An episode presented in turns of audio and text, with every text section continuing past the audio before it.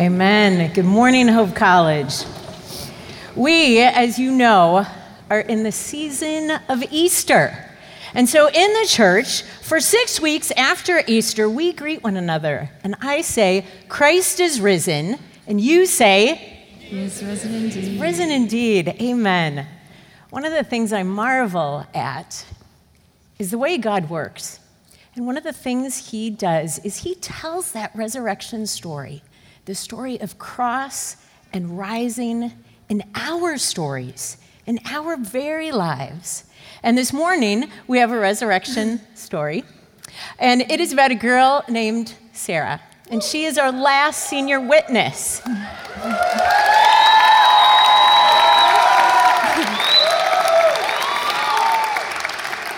And that's all I need to say.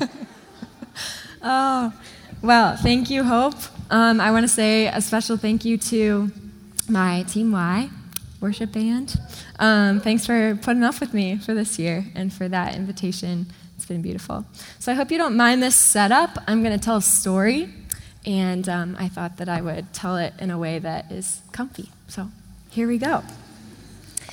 Okay, if you would have told this girl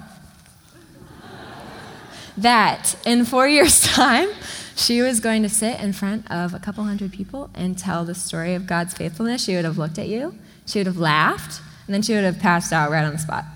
Um, if you look close enough, she has like tears streaming down her face, and that's a death grip on her dog right there. Um, there's something about a story about a Sarah in the Bible where she laughs, and then God gives her exactly what she's laughing about. I don't know. Anyway. Um, but in Psalm 40, verse 4, or 9 through 10, the poet David wrote, I have told the glad news of deliverance in the great congregation. Behold, I have not restrained my lips, as you know, O Lord. I have not hidden your deliverance within my heart. I've spoken of your faithfulness and your salvation. I have not concealed your steadfast love and your faithfulness from the great congregation. God invited his beloved David to tell the story of faithfulness in his life. And I was invited to tell my story, not because I have it all together, not because I won some prize, not because I'm a big deal. This is a story of the glad news of deliverance, the Hesed, or steadfast loving kindness of the Lord. Praise be to God. Once there was a girl who sat next to her sweaty, jittery freshman peers in these very Dimnent pews and watched the orientation leaders replace the P in hope to an M, and it spelled home. And she cried. she thought about home. Three and a half hours down US 31 in the suburbs of Carmel, Indiana, where the roundabouts are plenty and the cornfields hug the highways home where her mama and dad made jokes and pancakes, where her sister Kate danced in her room and borrowed her clothes, where there was a thump thump thump of a wagging dog tail on the hardwood floor. Home, familiar, safe, rhythmic, comfortable. That this girl ended up at Hope was a minor miracle. Ever since she could remember, deep rooted anxiety persisted a river of what ifs carving sharply into the banks of her mind. She would dig in her heels before the school bus came in the mornings, clenching her fi- fists and whimpering to her mama, just homeschool me. she would feel her heart pound in her chest when she left home for a friend's house, and she would hide overnight summer camp pamphlets so her parents wouldn't find them. By the time she was in seventh grade, she was familiar with the lump in her throat, panic attacks and was medicated for an anxiety disorder. That she would consider attending college hundreds of miles away from home was astonishing to her and her family. Would she even make it a week? But God was inviting her, tenderly showing her what He had in store. So she went. She did get to take a piece of home with her in the form of her string bean best friend of a twin brother, Andrew. Glory, hallelujah. On September 3rd, 2015, she wrote this in a journal. One week at Hope, maybe this is how it's going to go. I take it one day at a time, one week at a time for each semester. God knows how long it will take before this feels like home. He knows what I'm learning through all of this, even if I can't see what's happening in the chaos. And even as she wrote this, she perpetually planned a way out. If things got uncomfortable or out of control, if panic settled in, if she longed for home, what would she do? Did God really invite her here? Did God really know what he was doing? Spoiler, he did, he does, he always will. Okay. During this time, she clung tightly also to a relationship that was slowly teaching her a script of lies. God will withhold good things. God is easily disappointed in you. God will not be present when you're tempted. God is not captivated by you because you are unclean. As she tried to make a home at hope, as the unfamiliar closed in, she wrapped herself tighter and tighter in the false comfort of this relationship. Oh, but God was untangling her, working the glad news of deliverance, bringing her into the wild and wide country of trust.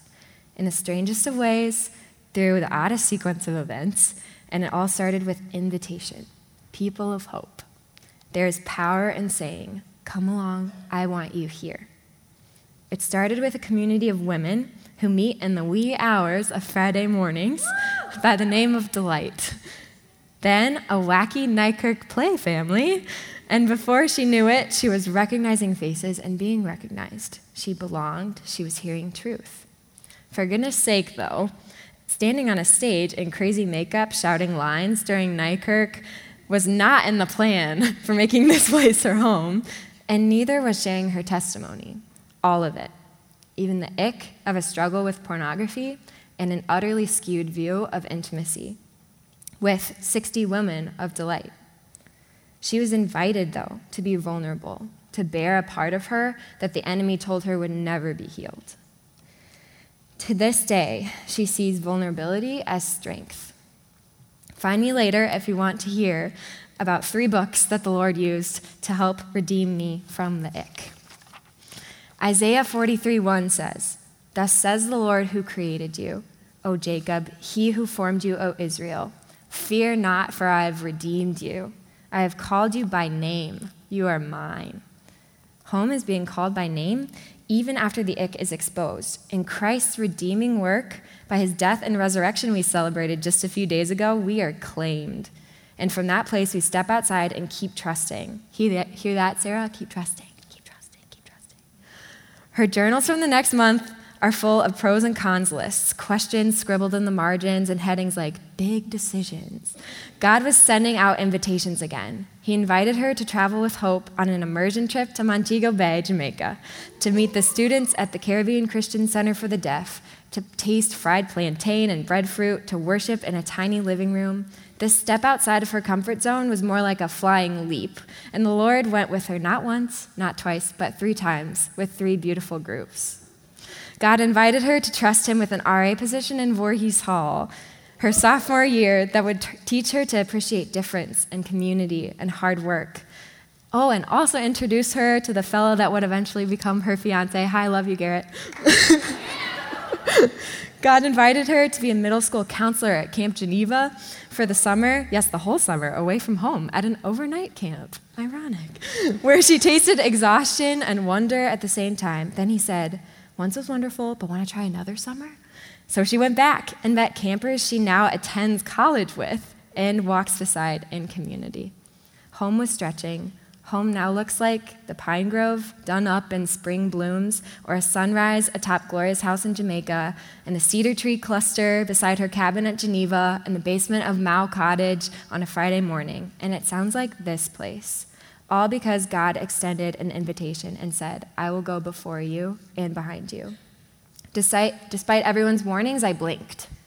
And now I'm here on the cusp of graduation and marriage and moving to Milwaukee away from all the homes I've known. And God's tugging on me again, saying, Trust, Sarah, trust. In this time, I'm learning that I'm a forgetful person.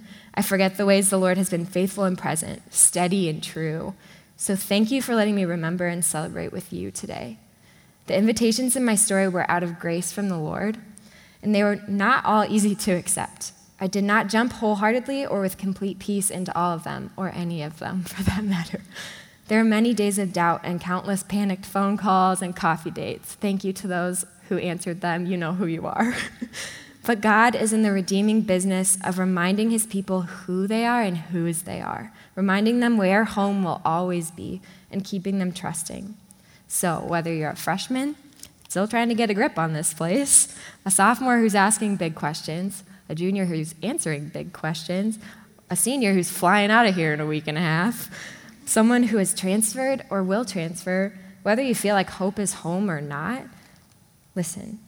Offering an invitation is powerful. Accepting an invitation requires boldness. Keep your eyes open. Belonging won't, won't just fall into your lap. It can and it will take you off guard, though. By God's loving kindness, by his steady pursuit of us, we belong, whether our external circumstances show it or not.